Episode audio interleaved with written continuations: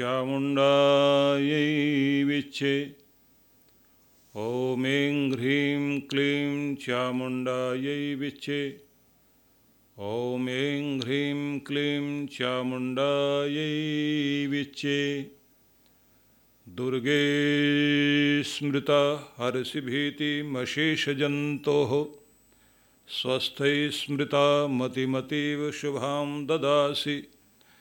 दारिद्र्यदुःखभयहारिणी का त्वदन्याः। सर्वोपकारकरणाय सदाद्रचित्ता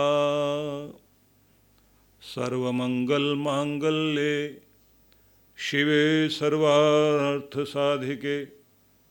शरण्ये त्र्यम्बके गौरी। नारायणी नमोस्तु ते।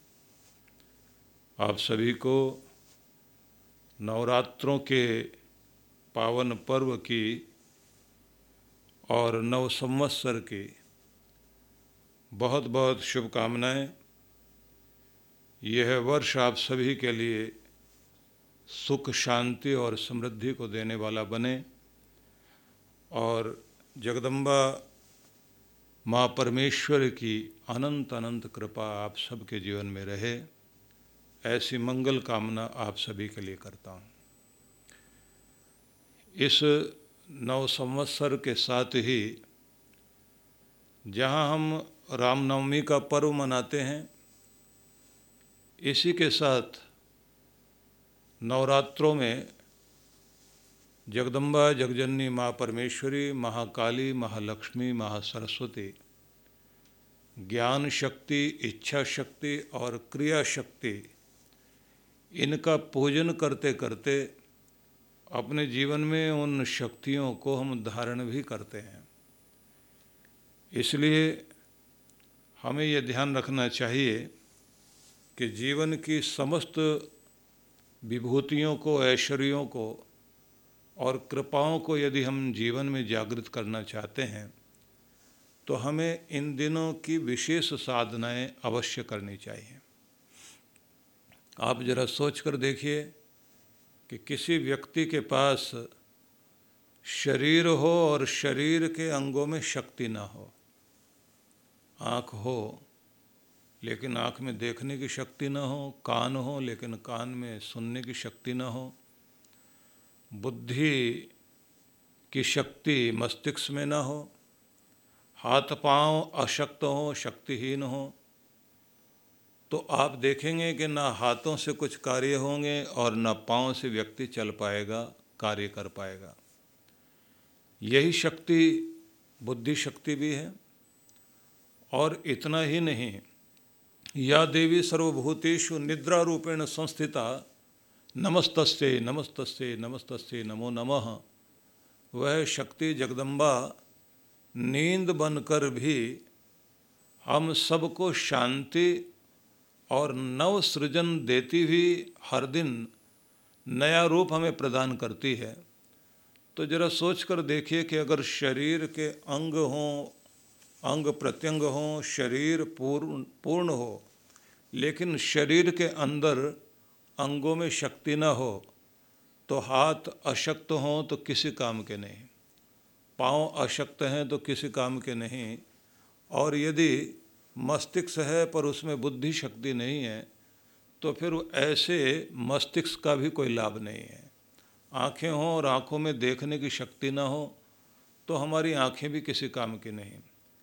देखा जाए तो पूरे शरीर के अंदर भी अगर जीवनी शक्ति नहीं है तो हमारा शरीर भी शरीर नहीं है, वो शव है। तो ये समझ लीजिए, पूरे संसार में या देवी सर्वभूतेषु शक्ति रूपेण संस्थिता, नमस्तस्य नमस्तस्य नमस्तस्य नमो नमः।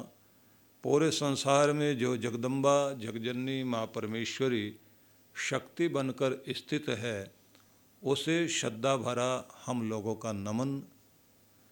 इसका, इस रूप में अभिप्राय समझिए कि शक्ति के बिना संसार में कुछ भी नहीं है।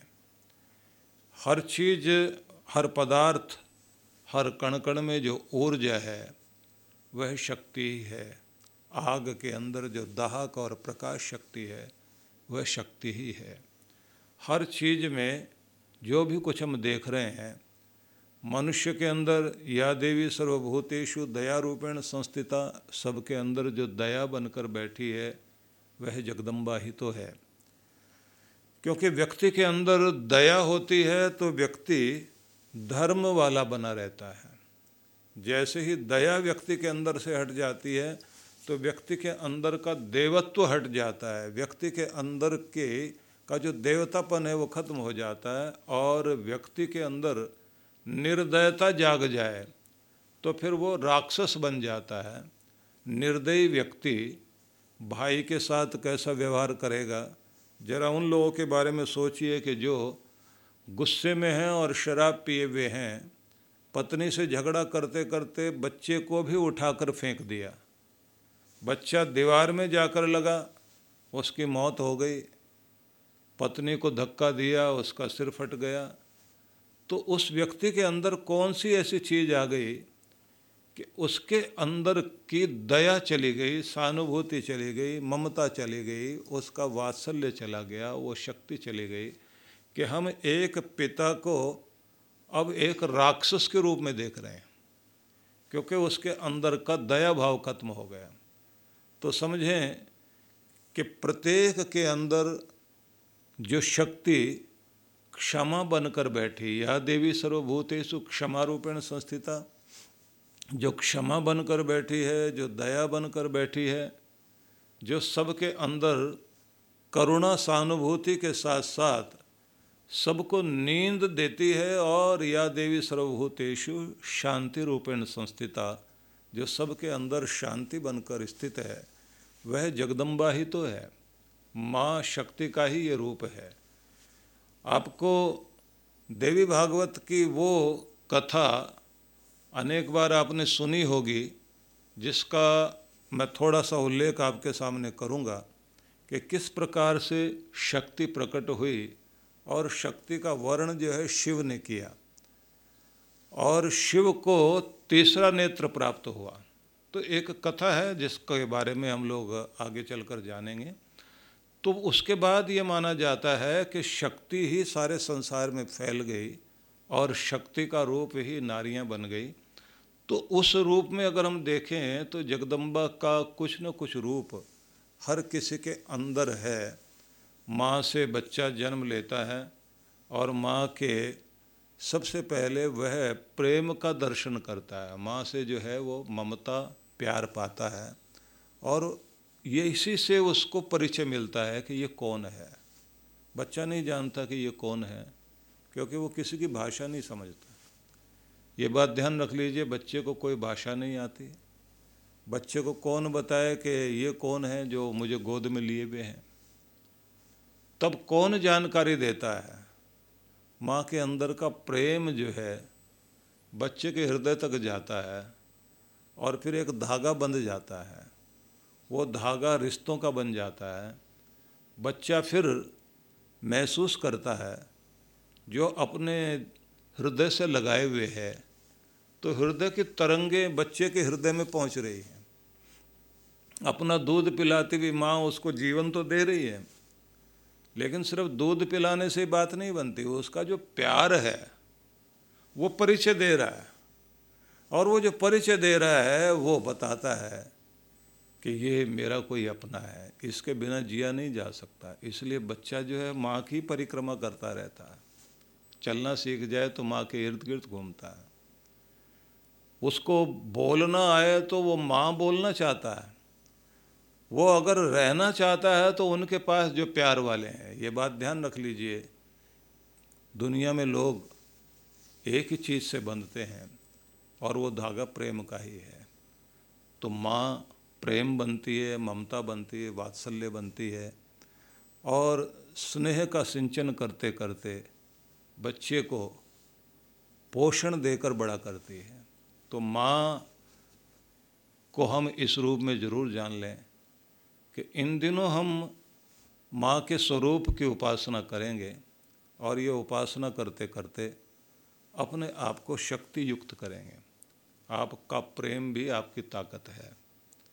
आपके रिश्ते आपकी ताकत है।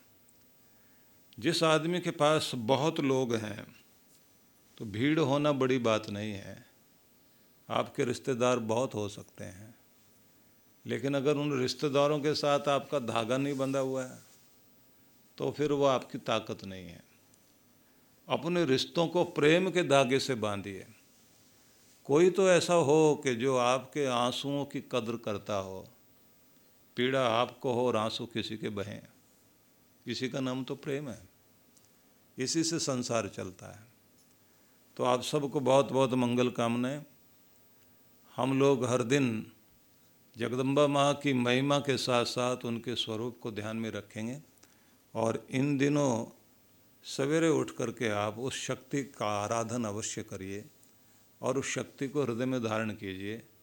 जो शक्ति आपके अंदर देवत्व उत्पन्न करती है, आपको इंसान बनाए रखने से लेकर के आपको देवता बनाती है और आपके भीतर में शांति आती है, क्षमा भाव आता है, आपका सुख सौभाग्य बढ़ता है। तो आप सब के लिए बहुत बहुत मंगल कामनाएँ।